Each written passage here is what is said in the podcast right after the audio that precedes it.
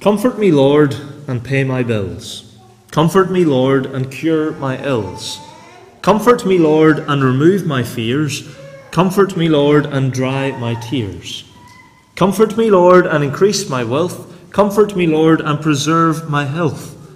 Comfort me, Lord, and plead my case.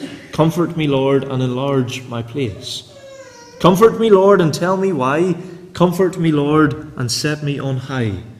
Comfort me, Lord, and do what I say. Comfort me, Lord, and do it today. The Spirit listened as I uttered my mind. He said not a word as I pleaded and pined. And then he spoke in the language of conviction, saying, Comfort isn't comfort in the absence of affliction. I wonder today how we view affliction.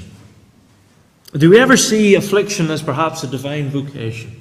We, we all know what, what a vocation is. Someone who is a teacher, someone who's a nurse, a doctor, a lawyer, they're, they're things that people are, are called to do. But do we ever view suffering, affliction, as something that God calls us to? This poem, I believe, describes the feeling of so many Christians today, and I, I'm as guilty of any, as any. When it comes to affliction, we see it as a real terrible thing. Now, don't get me wrong, affliction is part of the curse. It is the result of sin coming into this world. It's the reason we have it. But perhaps many times we view afflictions and trials as something that we shouldn't really go through in the Christian life, something that we should never face here below. But as the person who wrote this poem, and I'm unsure of who it was, it definitely wasn't me, I can tell you that. But as the one who wrote this poem put it so well in that final line, comfort isn't comfort in the absence of affliction. To be comforted means that there, there's a prerequisite, that we have to be facing difficulty, that we have to be facing affliction. Jesus himself told us in John chapter 16, verse 33 In the world ye shall have tribulation. He made no qualms about it. It was an absolute fact that we would all face in this life, if we are saved, if we are Christians, that we will face tribulation. And so, as we walk through the Christian life, when suffering comes our way, do, do we begin to say, Well, Lord, this isn't how it's supposed to be? Uh, I'm not supposed to be facing tribulation. I'm not supposed to be facing suffering. This isn't supposed to happen, not to me. How do we view tribulation? How do we view suffering when it comes our way? As a terrible, a dreadful thing? Or perhaps do we view it as something that will ultimately bring us closer to the Lord? Something that will help us to rest ourselves on Him through our difficulties. And this morning we have read from the book of Exodus. We have read of the children of Israel in the land of Egypt. They knew what it was to suffer. They knew what it was to suffer under the hands of cruel and wicked people. The Egyptians were not easy on them, they were taskmasters. And so, for a time, I want us this morning to consider words of comfort in the midst of affliction because it is certain, it's an absolute certainty that if we haven't faced affliction, if we haven't faced trial up to this point, it will come our way. And when we suffer, we want to be able to say, like Peter in 1 Peter 4, verse 12, Beloved, think it not strange concerning the fiery trial which is to try you, as though some strange thing had happened to you. We don't want it to be some strange thing that happens. Suffering and affliction will come our way, if it hasn't already. And so, what are we to remember in the middle of affliction? What words does the Lord give us when affliction and suffering is our lot in life?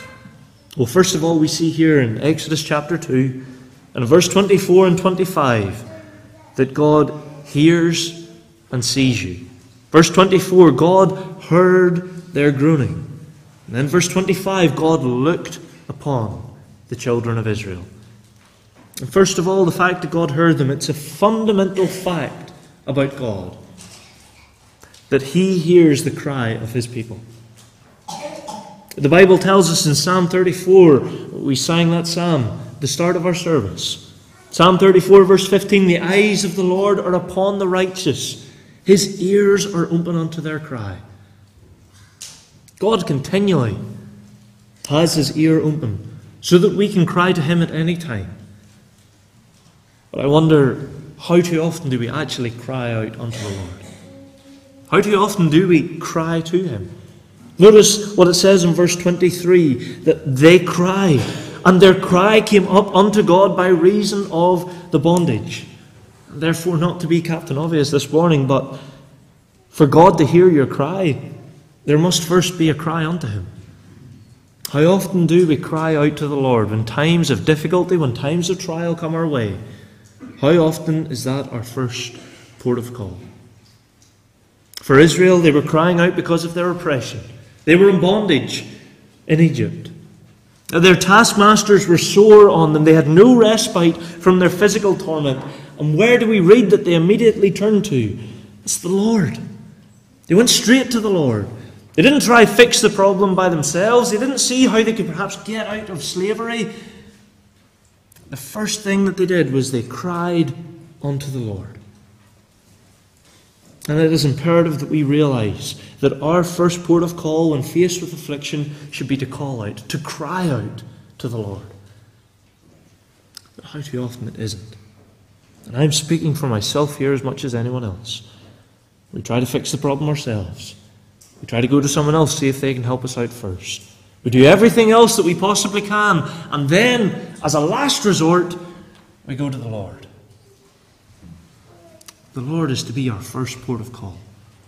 The Bible has so much to say about God hearing, or God's people crying to Him. Obviously, here in Exodus chapter 2, we see that Israel cried out in their bondage. And it's clear throughout the history of Israel that they often cried out to the Lord when they were afflicted. If you turn over to Judges chapter 10, you'll see here another instance where they cried out to the Lord. Judges chapter 10 and the verse 11.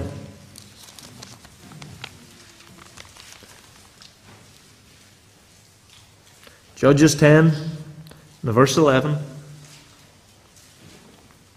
Well, we read in verse number 10 that it says, The children of Israel cried unto the Lord. And then in verse 11, the Lord replies back to them. And he says, The Lord said unto the children of Israel, Did not I deliver you from the Egyptians, and from the Amorites, and from the children of Ammon, and from the Philistines, the Zidonians also, the Amalekites, the Maonites, did oppress you, and ye cried unto me, and I delivered you out of their hand. The Lord was good to Israel, time and time again. He was their great deliverer. And I wonder, could we not put our many afflictions in life within these verses? And the Lord, would He not say to you, Didn't I deliver you from that situation when everything was working against you? Didn't I deliver you from that illness in your life? Did not I deliver you from that time of worry over your future? When all of these things oppressed you, when all of these things were against you, you cried unto me. What did I do? I delivered you. And when the Lord delivers us out of our afflictions and sufferings, when He delivers us out of troublesome times, I wonder what is our response after He hears our cries, after He delivers us? Is it joy? Is it thankfulness? Running straight back to Him, like that leper that ran straight back to the Lord and thanked Him? Or is it like we read here in Judges chapter 10, verse 13? Would the Lord say of us after he delivers us, in verse 13, Yet ye have forsaken me. Ye have served other gods. Wherefore I will deliver you no more. I pray that when we are in trial, when we are in affliction, when the Lord then hears us and delivers us, that we run straight back to Him and say, Thank you, Lord. Thank you for your faithfulness. Thank you for being with me. Not only do we see that the Lord, the, the cry of the children of Israel in their affliction, but the Psalms, they are full of times when God's people turn to God in their affliction. Psalm 18, verse 6, David says there, In my distress I called upon the Lord and cried unto my God. And he heard my voice out of his temple, and my cry came up before him, even unto his ears. Asaph in Psalm 81, verse 7 says, Thou callest in, the, in trouble, and I delivered thee. Another psalmist in Psalm 107 says, There then they cry unto the Lord in their trouble, and he saveth them out of their distresses. He sent his word and healed them and delivered them from their destructions. And when the children of Israel cried unto the Lord here in Exodus chapter 2, do we see the Lord delivering them immediately? Do we see the Lord sending down chariots of fire? Do we see the Lord bringing down miracles upon Egypt to bring Israel straight away out of bondage? No, we don't read of that. But He did deliver them. He brought them out of Egypt. He was at this time preparing Moses, preparing his servant, preparing the one who would lead the children of Israel out of bondage. And God will deliver. Maybe not how we want them to, perhaps not when we want them to, but God will deliver in His perfect time. And what I want you to take away this morning, child of God, from this fact, from this point that God hears you, is that when you cry out to your Heavenly Father, He is listening intently to your prayers. D.L. Moody, he said about his son, he said, My little boy has three calls. He opens the study door and he calls out, Papa! And I pay him no attention because it's merely to attract notice. I wonder, do we, do we have kids like that? They just shout out, Mum, Dad! They, they don't really have any reason for doing it, they just want your attention. Then he says again, he comes and he throws open the study door and he runs and he says, Papa, look here, I have something to show you. And he says, I know by his call that he is really in earnest and I turn to share in his joy. You know, your child, they've, they've drawn you a little picture, they've coloured you in something, whatever it may be, they've made you something, they come to show you their proudest punch of it, and you want to share in that joy that they have. But then he says there's still another call. When he is in the garden and he may meet with an accident, and in quick and in distressed voice he calls out, Papa! I know by that call that my child is in trouble. And I am out of the house in an instant by my boy's side, doing what I can to help him. I'm sure you've all had experiences like that. D.L. Moody, he said, in like manner, God deals the same with us. He says that there are times that we call to Him, we scarcely mean anything by it. And when we scarcely mean anything by our call, well, the Lord, we're not expecting a reply from Him, so why would the Lord reply? But then again, we wish to call the Lord's attention to some unexpected joy, some delight, some pleasure that we have received at His hand, and we want to thank Him for it. We want Him to share in the joy that we experience. But he then says, Dear friends, how quickly the Lord will come to the call of one in distress. He knows all the different calls of his children, and especially those in trouble, for has he not promised, Call upon me in the day of trouble, and I will deliver thee? He is our Heavenly Father. We are his children, we oftentimes find ourselves in distress. Not only do we see that the Lord hears us, but we read in verse 25 that He also sees us as well. He sees, God sees His people. And God saw the affliction of His people, saw how poorly they were treated by their Egyptian slavers. And therefore we can say that God saw them in a poor and needy state. And what do we read in Psalm 40, verse 17? I am poor and needy, the psalmist says, yet the Lord thinketh upon me. Child of God, if you're in the middle of affliction, please remember this. If you're in the middle of deep distress, please remember these facts. God hears you when you cry unto him, and his eye is ever upon you, his mind is ever toward you. So God hears and sees you. That's the first thing to remember in the midst of affliction.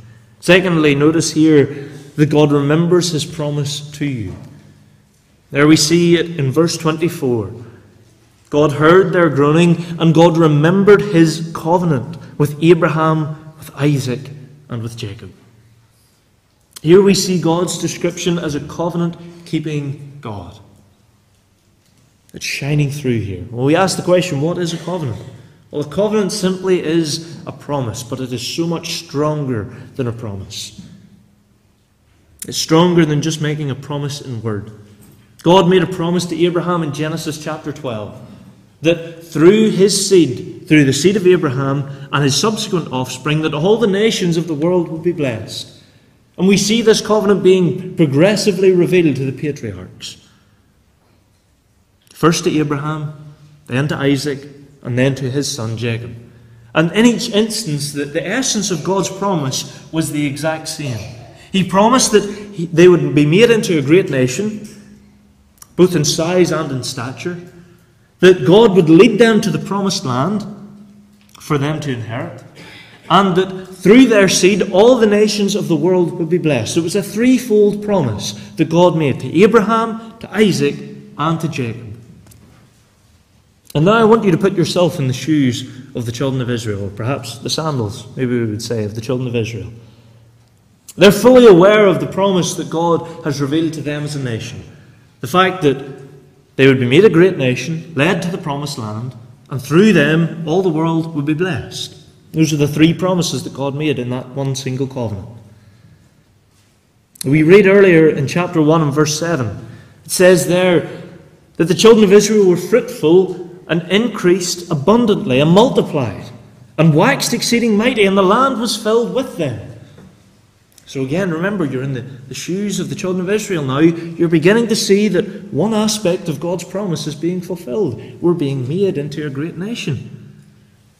They've just been led out of famine by Joseph into Egypt. And where were they led to? They were led to the land of Goshen, a land that was given to them. And now you can see their cogs, they're starting to turn in their own mind. Well, God has fulfilled one promise. We are a great nation, we are great in size. We have now been led to a land that was given to us to inherit. Here, God is really keeping His word. God is being so faithful to His promises.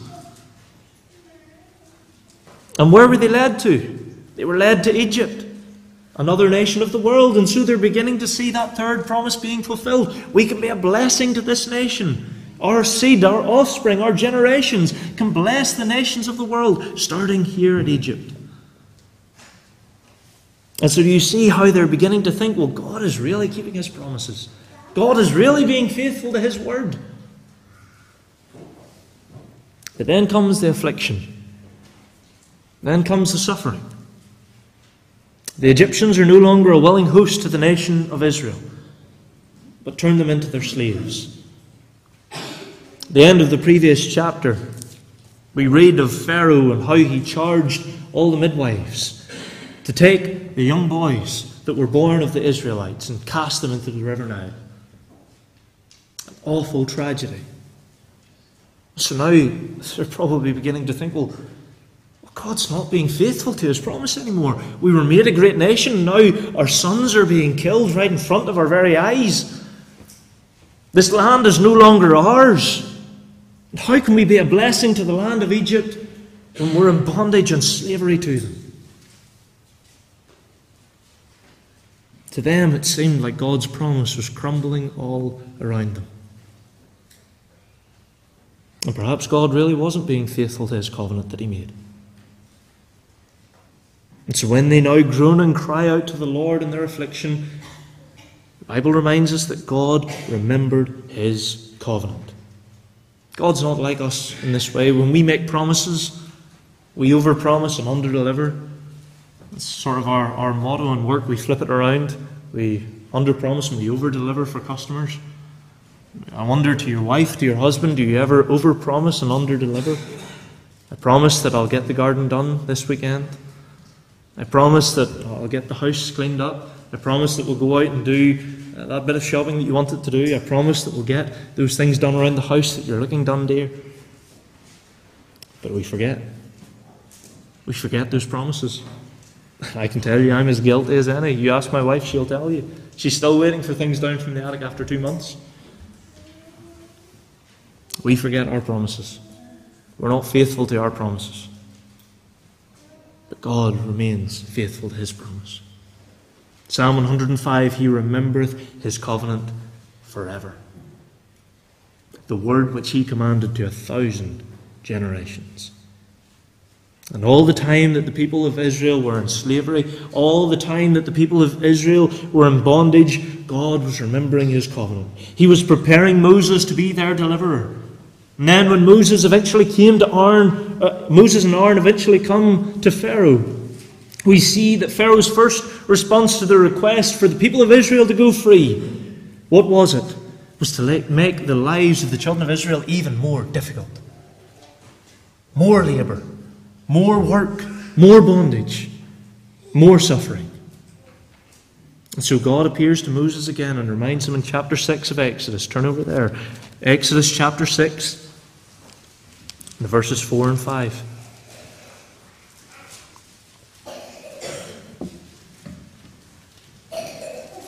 Exodus chapter 6, verse 4 and 5. And I have also established my covenant with them to give them the land of Canaan, the land of their pilgrimage wherein they were strangers. And I have also heard the groaning of the children of Israel, whom the Egyptians keep in bondage, and I have remembered my covenant. Here he appears to Moses. He reminds him again, I am remembering still my covenant. I am remembering the promise that I made to you. And God will never forget his promise. God still hasn't forgot his covenant, his promise with his church. In fact, we see that throughout the Old Testament, he only continued to reveal more of this promise. Isaiah 43, verse 2. What does it say there? When thou passest through the waters, I will be with thee. He promised his presence. Through the rivers, through the rivers they shall not overflow thee. When thou walkest through the fires, thou shalt not be burned, neither shall the flame kindle upon thee. It's when we are in affliction that God promises that we will have His presence. That He will never leave us to be alone in those times of trouble. But there are times that we will feel His presence more. And I believe that affliction is one of those times when we are in our deepest distress, when we are in the deepest valley that we could possibly fathom. I believe that is where we find the presence and the nearness of God most. These times of affliction, they draw us closer to God. They ensure that we are relying on His promises and not on our own efforts. It was John Calvin who said that confidence in prayer must only be sought for in the promises of God. Confidence in prayer must only be sought for in the promises of God. Therefore, we could really take this verse here in Exodus chapter 2 and verse 24, and we could read it that God heard their groanings because he remembered his covenant. Because he remembered his covenant. Child of God, are you in affliction today? Are you in suffering today? Keep this truth within your heart. God remembers his many promises to you. What promises has he made? That he will never leave you, that he will never forsake you, and that when you are in those valleys, that he will be with you.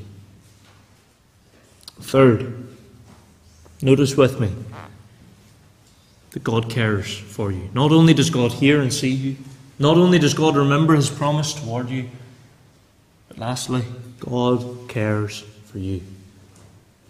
That's the third thing to remember when we're in affliction.